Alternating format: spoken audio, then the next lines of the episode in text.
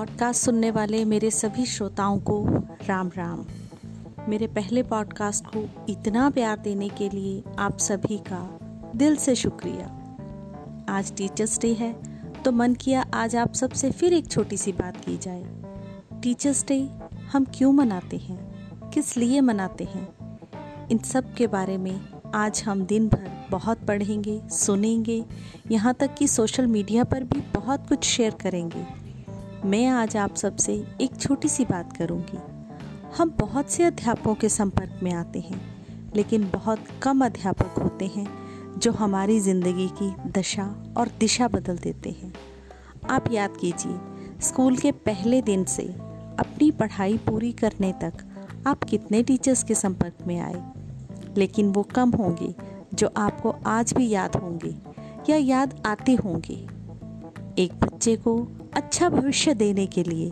या तो उसके पेरेंट्स या टीचर्स ही हैं जो शिद्दत से चाहते हैं कि वो ज़िंदगी में अपना लक्ष्य हासिल करे।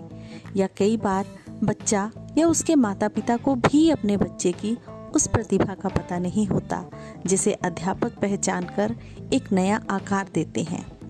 आप ज़िंदगी में कुछ भी बने, अपने सपने देखें, उन्हें पूरा करें, लेकिन साथ ही साथ एक अच्छा इंसान बने। आपको जब लगे, मुझे इस व्यक्ति की मदद करनी चाहिए और आप कर सकें तो ज़रूर करें।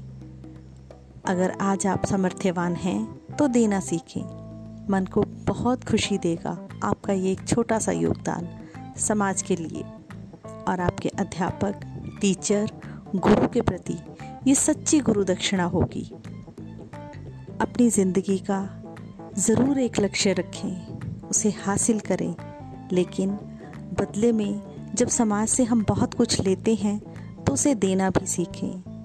हम सामाजिक प्राणी हैं, समाज को देना हमारा प्रथम कर्तव्य है। अध्यापक दिवस की शुभकामनाओं के साथ मिलती हूँ आपसे फिर एक नए पॉडकास्ट के साथ। तब तक के लिए राम राम।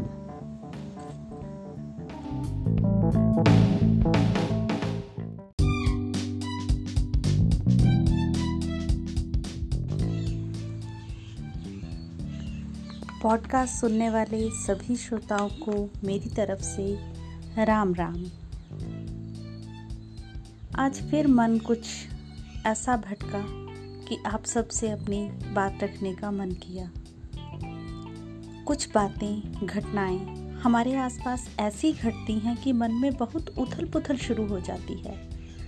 ऐसे ऐसे विचार मन में आने शुरू हो जाते हैं कि कई बार लगता है कि हमारी सोच हमारे समाज के संस्कार कहाँ विलुप्त हो रहे हैं? कारण कोई भी हो, क्या लड़कियों को समाज में सम्मान की नज़र से देखा ही नहीं जा सकता? वे एक शरीर के अलावा कुछ भी नहीं है? क्या उत्तर प्रदेश में एक बच्ची के साथ जो कुछ भी हुआ, वह बहुत ज़्यादा विभत्स था जो नहीं होना चाहिए था? फिर उसे अंतिम संस्कार भी सम्मानजनक नसीब नहीं हुआ। बेशक इस मुद्दे पर राजनीति हो रही है। और कुछ ज़्यादा ही हो रही है। लेकिन यदि ये वर्तमान सरकार ना होकर किसी और अन्य दल की सरकार भी होती तो ये सब नहीं होना था, इसकी क्या गारंटी है? कौन दे सकता है इसकी गारंटी? क्या सत्तासीन व्यक्ति बेऔलाद होते हैं? या फिर उनके बच्चे बच्चे हैं और आम इंसानों की औलादों को कभी सम्मानजनक जीवन या न्याय पाने का हक तक नहीं है? उनको कोई भी किसी भी तरह की घटना हो हमारे देश में हर पल ब्रेकिंग न्यूज़ चल रही होती है और जमकर राजनीति होती है। फिर होता क्या है? वही ढक के तीन पात। क्या न्याय पाने के लिए हर बच्ची का निर्भया होना या बन जाना आवश्यक शर्त है? क्यों नहीं पसीजता किसी का दिल हमारी आपकी बच्चियों के लिए? एक तरफ़ हम आधुनिकता की दौड़ दौड़ रहे हैं और एक तरफ़ ये विकृत मानसिकता। है ये चंद ही लोग जिनकी सोच विकृत है, लेकिन इन मानसिकता के परिणाम भयावह हो जाते हैं। ज़रूरत है बेटियों को फौलादी बनाने की। उनसे रोटी गोल बने ना बने, पर वो इन असभ्य जानवरों को स्वयं सबक सिखा सकें, इस काबिल बेटियाँ ज़रूर बनानी पड़ेंगी। और बेटों को घर घर में संस्कार दिए जाएँ। दूसरी लड़कियों की इज़्ज़त करनी हर माँ बाप को अपने बेटे को सिखानी होगी। कहीं ना कहीं हम संस्कारों से दूर हो रहे हैं और हमारी या इन लोगों की बीमार दिमाग की सोच के चलते हम समाज में एक गलत तस्वीर पेश कर रहे हैं और इसका जवाब अब बेटियों को स्वयं देना होगा। उम्मीद करती हूँ एक बेहतर और साफ़ सुथरे संस्कार संपन्न समाज की। धन्यवाद। जय हिंद। जय भारत। सभी को मेरी तरफ़ से राम राम